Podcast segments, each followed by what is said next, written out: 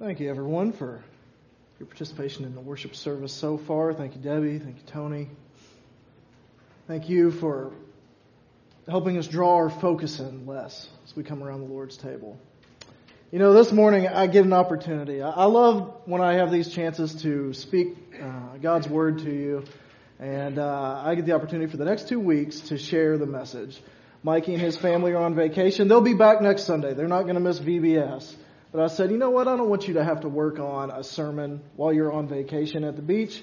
That's not vacation if you're working. So I'm going to get the chance for two weeks to talk to you from God's Word and the life of Peter. And so I've called this sermon series, this two-parter, What's Next? See, many times in life we come to a crossroads. We come to that fork in the road where we can no longer keep heading in the direction that we're in. And we have to make a decision. Sometimes that comes at the end of a job. Maybe that comes in a family situation, but a lot of times what happens is when we fail. We have to make a decision on what we're going to do next to respond. And these decisions that we make, they can be pivotal to our faith. And so it's important that as we come to those forks in the road, those crossroads, that we make the right decisions in following Christ. And so we're going to look at the life of Peter this morning. And we're going to answer the question in today's message what do you do when you fail? Now, just looking up on the screen, how many of us, I want to see a show of hands this morning, how many of us have ever received an F on a paper in school? Now, keep those hands up. Now, how many of us have ever failed at trying something new? Maybe you were trying to bake something for the first time and it didn't quite turn out. Maybe you were trying to paint something for the first time and it ended up a totally different color than you expected. How many of us failed the first time we tried parallel parking? There we go. I still struggle with that. How many of us have ever failed at doing the right thing? Keep those hands up. I want to see them. Hands up. How many of us have ever failed to do the right thing when we knew we should? How many of us have ever failed at what we said? How many of us have ever failed in a relationship? How many of us have ever lost a game before? Anybody? I think everybody's hand should be up there. Now I want you to look around, see all these hands that are up. Look at a bunch of failures that are here this morning. hey, I've got two hands up and I've got two feet too because I'm right with you. I'm a failure too. And you know what's important is that we see that this morning because this church is not full of perfect people. Amen? We all have struggles. We've all messed up. We've all failed in our walk with Christ. And you know what? That's okay if you're here this morning and that's what you're feeling. Because the church is a safe place for that. It's okay if you're not okay this morning. In fact, that's where God wants you to be so you can make that decision at that fork in the road to follow Him. So what do we do though when we fail? Nobody likes to fail. I know I don't. I'm, I get, I struggle with it. I mean, I'm a perfectionist. If I mess up at something, I beat myself up over it. But what do we do? How do you respond? Do you look at your failure in life as a dead end or is it simply a detour? Maybe you've heard this famous quote from Thomas Edison. He said, I've not failed. I've just found 10,000 ways that don't work. And that's the attitude we need to have as followers of Christ. Because we're gonna fail. We're gonna fall short. But we need to not let our failure be the end of our story. We need to keep moving forward. We need to keep pursuing Christ in faith. And so, today, we're gonna look at the life of Peter. And realize that we're not defined by our failures, but how we respond to them. I want you to remember this truth this morning. It's not what happens, but how you respond. I'm going to say it again. It's not what happens, but how you respond. Too many times we get stuck. We get to that crossroads and we don't want to make a decision. But that's not an option. We have to learn from our failures and we have to make the right choice. And you know what? I love Peter. I love reading the stories of Peter because he's such a real person. Peter is the disciple that I most identify with because he would be on fire for Christ one minute and then he would be sticking his foot in his mouth the next. He would be doing awesome things for the Lord, and then he would be tripping over himself and falling flat on his face. He's a real person. And you know what? That's what the church is full of real people. Today we're going to look at the worst day that Peter ever had. We're going to look at Peter's worst failures. We're going to look at how he responded to them. And then we're going to apply that to us and see how we can respond when we fail. But before we get too far into the story, I want to set things up for you. Because before Peter failed, there was already something in place, an attitude that Peter had that led him to this failure. If you got your Bibles, turn with us to the book of Luke, chapter 22. It'll be up on the screen if you want to follow along. Luke chapter 22, verse 31 through 34. This is where Jesus predicts what Peter's going to do. This is the upper room, the night that Jesus is betrayed. This is during the Last Supper when he establishes communion. Peter is there with Jesus, and Jesus says to him, Simon, Simon, Satan has asked to sift you like wheat. But I have pleaded in prayer for you, Simon, that your faith should not fail. So when you have repented and turned to me again, strengthen your brothers. But Peter said, Lord, I'm ready to go to prison with you. I'm even ready to die with you. But Jesus said, Peter, let me tell you something. Before the rooster crows tomorrow morning, you will deny me three times that you even know me. Peter was so sure of himself. He was there with Jesus. He was there at the height of the ministry. This is Passover. This is the Lord's Supper. It's been coming to a boil. You could feel that there was something going on. There was a buzz around Jesus. The miracles were getting more powerful. He just raised John. He just raised Lazarus from the dead. You could tell that something was about to happen. It was the boiling point. And Peter's ready. He says, I will go with you to prison and I will even die with you. He felt very sure of himself. But Jesus knew the real state of his heart.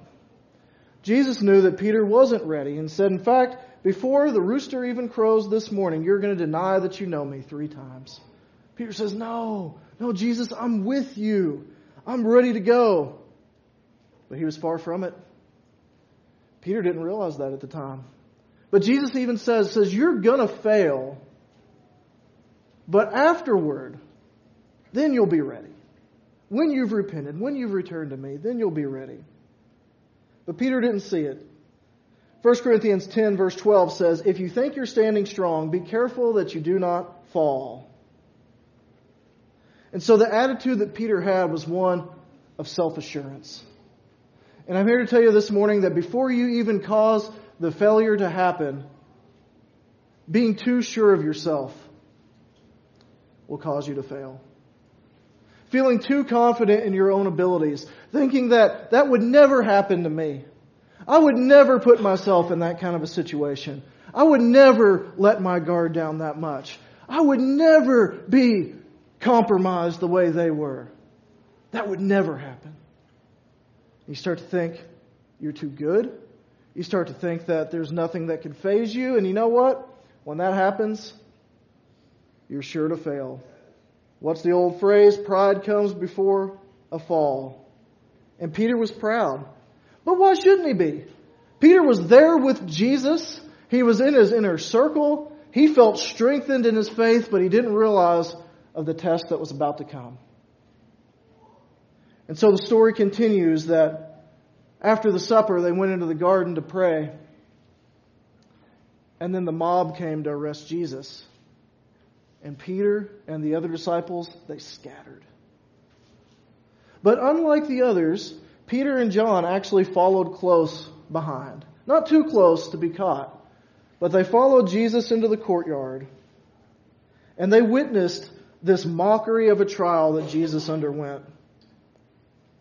And it's out in that courtyard when Peter is tested, when he is far from Jesus, and his failure occurs. Pick up Matthew chapter 26, verses 69 through 74. Peter denies Jesus. Meanwhile, Peter was sitting outside in the courtyard. A servant girl came over and said to him, You were one of those that were with Jesus the Galilean, weren't you?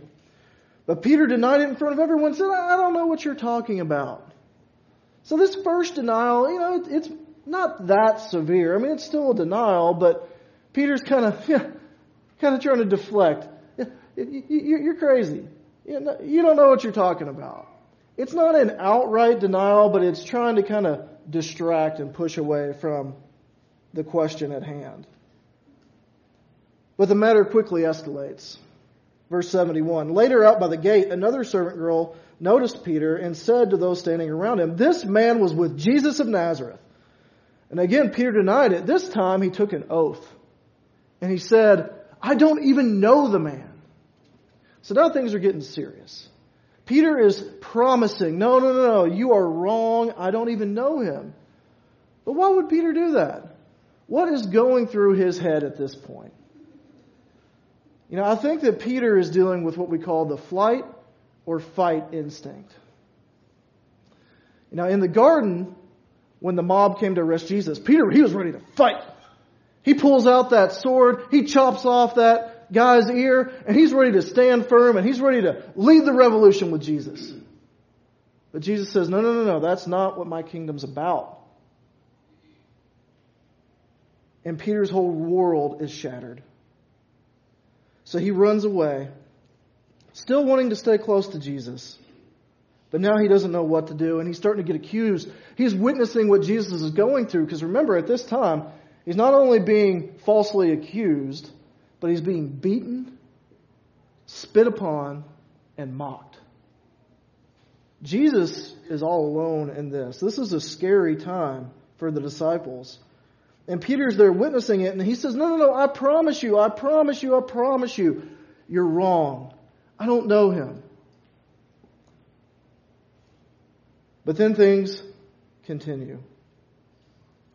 Verse 73 A little while later, some of the other bystanders came over to Peter and said, You must be one of them because we can tell by your Galilean accent.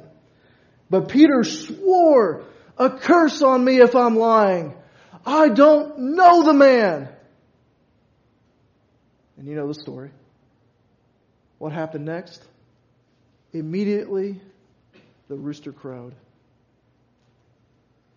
Have you ever been so caught up in doing something that you didn't realize what you were doing?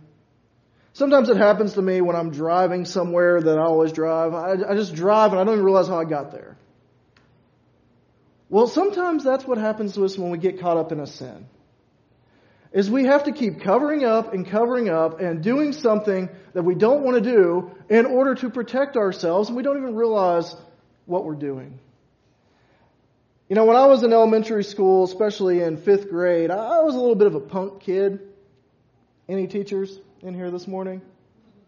Anybody ever have to deal with a punk kid in class? And I had a bit of a smart mouth in fifth grade. And I remember one time uh, I was coming in from recess, and we had this principal in elementary school. And I don't know what it is about elementary school principals, but they are intimidating. And this one, he was like the most intimidating person I ever met. I mean, he was a giant of a man. Had to have been eight feet tall, huge, broad shoulders. He had this thick white beard. He looked like a cross between Santa Claus and the Incredible Hulk. You can picture that. In fact, yeah, there's his picture right there. Santa Claus and the Incredible Hulk. This was my principal in elementary school. And man, I was scared of him. Well, one day I'm heading in from recess and my teacher says something to me and I don't remember what she said. And I don't remember what I said exactly, but I know I smarted off to her. I gave her some lip. But what I didn't realize was my principal, Mr. Wheeler, he was standing right there.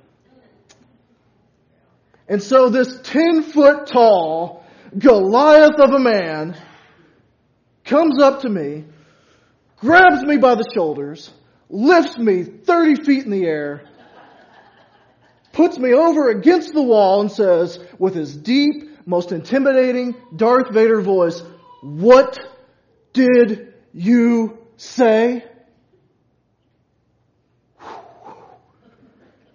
I froze. I didn't know what I'd said at that point. I couldn't say anything. I was trembling. So he says again, What did you say? I couldn't tell you what my name was at that point. I mean, I was just terrified. I couldn't remember anything. So, the only thing I could I could spit out was uh, uh, uh, uh didn't say anything. That was the wrong thing to say. Because this 30 foot tall King Kong of a man in a business suit grabs me by the shoulders and he starts shaking me. And he says, what did you say? I said, I swear, I didn't say anything. Well, Mr. Wheeler lets me go. He gives me that look. He knows I'm lying. But he lets me go back into the classroom. And the funny thing was, he knew it, but I didn't. It wasn't until a few minutes later when I got, you know, kind of down from the adrenaline and the situation calmed down that I realized, well, wait a minute. I just lied to his face. I really did say something. I smarted off to my teacher. I, I deserved, maybe not to be lifted 30 feet in the air, but I deserved to be punished for it. But at the time, I didn't realize it. I was so caught up in protecting myself. I was so caught up in covering up what I had done wrong that I had to keep lying. It became a natural instinct to me. My sinful nature came out. And that's what sin does to us. When we get caught up in sin, we forget that we're even sinning. We get so lost in trying to cover it up and to protect ourselves and to keep it a secret and to hide it from other people and to make sure that nobody else knows what we're really doing or what we're really like that we lose our minds. And so when we're faced with a failure, you really have two options. Option number one is to cover it up. Option number two is to own up. Option one, cover up. Option two, own up. At this point, Peter is all in cover up mode. He doesn't want anybody to find out who he is. He doesn't want anybody to know that he was with Jesus. And he says that he swears, but don't miss this. It's not like Peter's just dropping four letter words right here. No, the word that's used here for swear literally means cursed to hell. So what Peter says here, he says, if I'm lying, may my soul be cursed to hell. He knows he's lying. He just spent the last three and a half years with Jesus, but he got so caught up in his sin and covering up his failure that he was ready to forfeit his own soul to protect himself. Folks, we can't do that. We can't be so proud, we can't be so fearful that we let our sins separate us from Christ like that. At this point, Peter is ready to be eternally separated in order to protect him from the little bit of grief that he might have suffered in this world. Folks, we have to own it. When we fail, the best way to deal with it is just to own up to it. When we fail in our relationship with Christ, when we sin, because we all sin, the best thing to do is to confess it. The best thing we do when we have that broken relationship is to go and meet that person eye to eye, face to face, and deal with it. Don't keep pushing it under the rug. Don't keep trying to cover it up. Own up to your failures.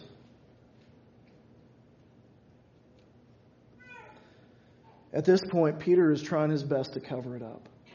But then his life changes forever. The rooster crows. And Luke gives us a little bit of insight as to what happened exactly at that moment. Turn back over to Luke chapter 22. It'll be up on the screen. Luke chapter 22, verse 61 says, At that moment, the Lord turned and looked at Peter. the moment that Peter denied him the third time, the moment that the rooster crowed, they're close enough in proximity in that courtroom or that courtyard that Jesus can turn and look eye to eye at Peter.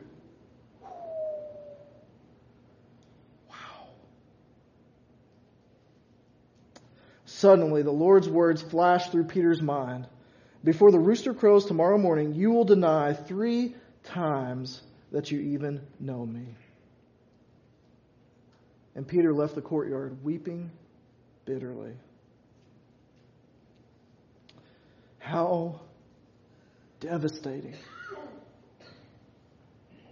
I mean, what would that have done? How heartbreaking to not only be to the point of sinning and covering it up that you're ready to consign your soul to hell, but at the very moment you do so, to look your Savior eye to eye, your Lord, your God.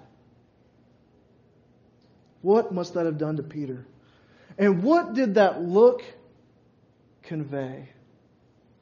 Now, we have no way of knowing exactly what went through Peter's mind at that time, but we can look at how he responded, and obviously it broke his heart. He was cut to the heart. He was convicted that he runs out of the courtyard and he weeps bitterly. But what did that look tell him? What do you see in the eyes of Jesus in this passage? Because I think what we interpret from this when we read it says a lot about how we view our relationship with God. So, what do you see in the eyes of Jesus here? Do you see judgment? Certainly, Peter had messed up. I mean, he had sinned blatantly three times, even to the point where he said, I'm deserving of hell. Was Jesus looking at him condemning him, saying, You failed. You did the very thing you said you weren't going to do, Peter. You're no longer worthy of me. You're no longer part of my kingdom. You deserve everything you're going to get. Is that what Jesus is saying here? You know, I think a lot of how we view God in our lives comes from our upbringing. Did you grow up in church? Did you not grow up in church? Did you have a very strict and authoritative household? Were you scared of adults? Did you grow up in a household where you were afraid to mess up because you knew how angry your mom or dad was going to get?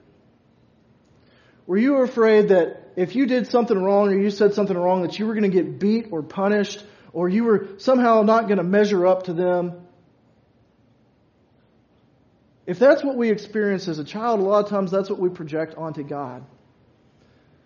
But what's interesting when you read the New Testament is we have these English words like looked at, but there's so many other words in the Greek that use to describe those terms. We just don't have that many words for it.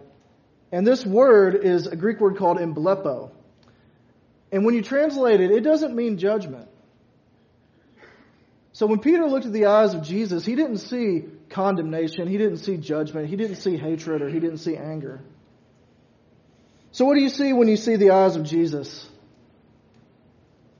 Do you see disappointment? Maybe you grew up in a household where you never measured up. Maybe you were the younger sibling and you never measured up to your older sibling.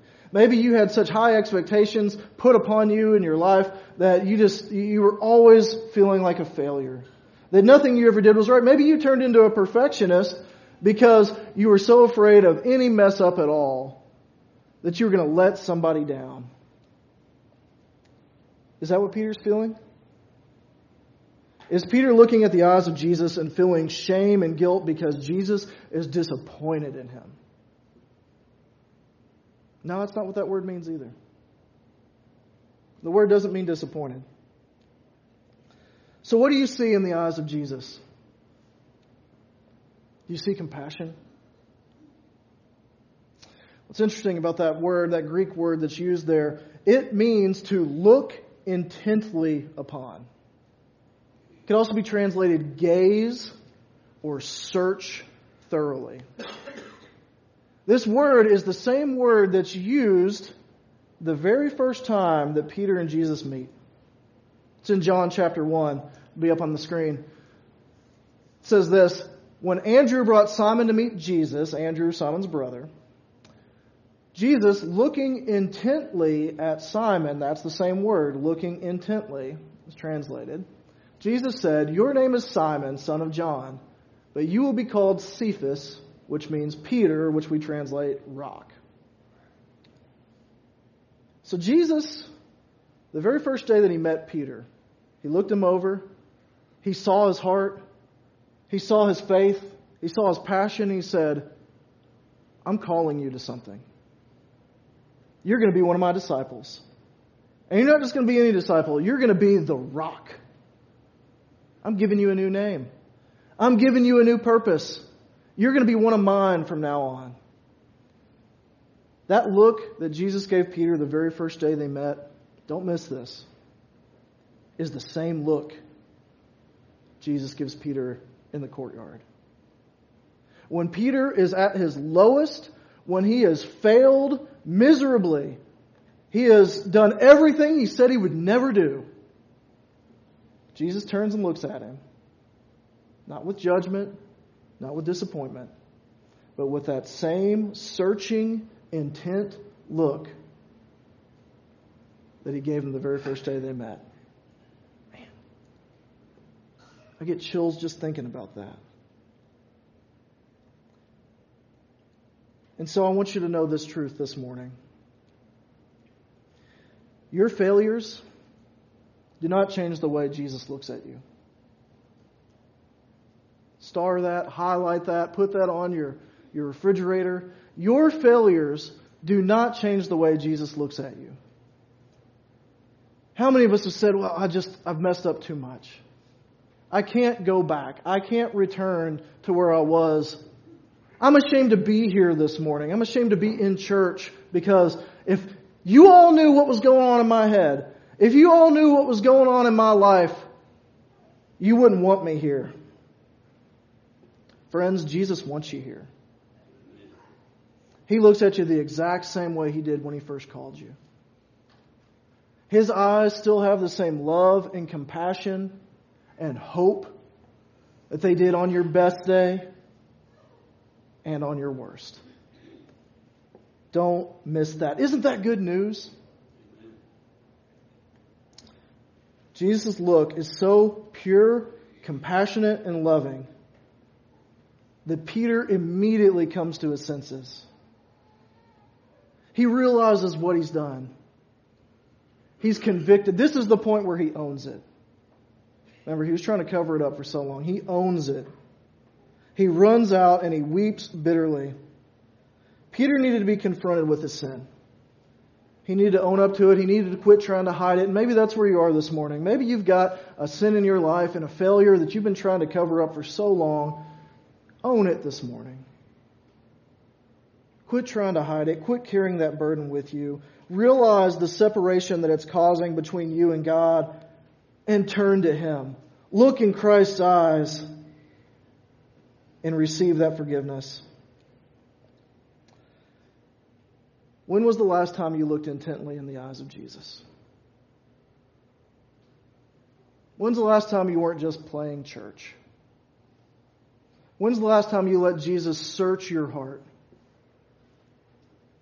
Is there something you need to do to respond this morning? Is there sin in your life that needs repentance? Because, friends, I'll tell you, you're not fooling Jesus. You could fool other people, but not Christ. In fact, I'll prove it to you. Go back to Luke chapter 22, verse 31. When Jesus predicts Peter's denial, he says, Simon, Simon, Satan has asked to sift you like wheat, but I have pleaded in prayer for you, Simon. That's important. Jesus prayed for Simon. That your faith would not fail. And this part's important. So when you have repented and turned to me again, strengthen your brothers. Jesus says, Peter, you think you're strong, but you're about to go through a failure. But once you go through it, repent. Turn back to me. Because I'm not done with you. I still have a job for you, and that's to go and strengthen your brothers. Remember, only Peter and John followed. The rest of them, they all ran away.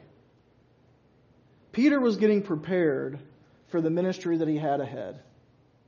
In just a few short weeks, Peter is going to be preaching the very first gospel sermon. He's going to be seeing the Holy Spirit descend and the church get established. But in order for Peter to make it to Pentecost, he had to go through the courtyard. He had to go through his time of failure. And next week, we're going to look at his time of restoration. Because Jesus knew he needed to go through it, and he knew he still had a job to do.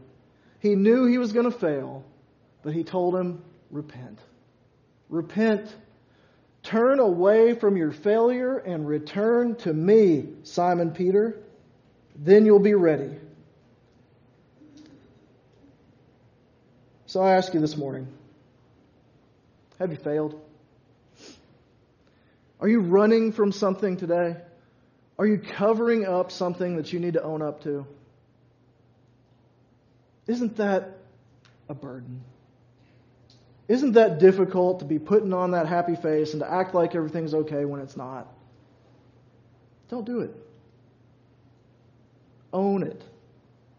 Realize the attitudes that lead you there the self sufficient, the pride, all those things that cause us to fail. And own it. Confess it. Repent. Return to the Lord. Be healed and restored and be ready for that mission. Next week, we're going to look at when Jesus met Peter on the seashore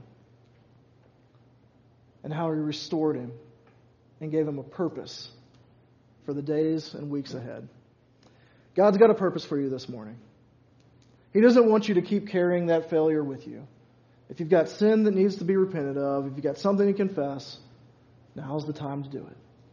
We're going to offer a time of invitation this morning. If you have a decision to make for the Lord, if you're in need of prayer this morning, we invite you to come as we stand and as we sing.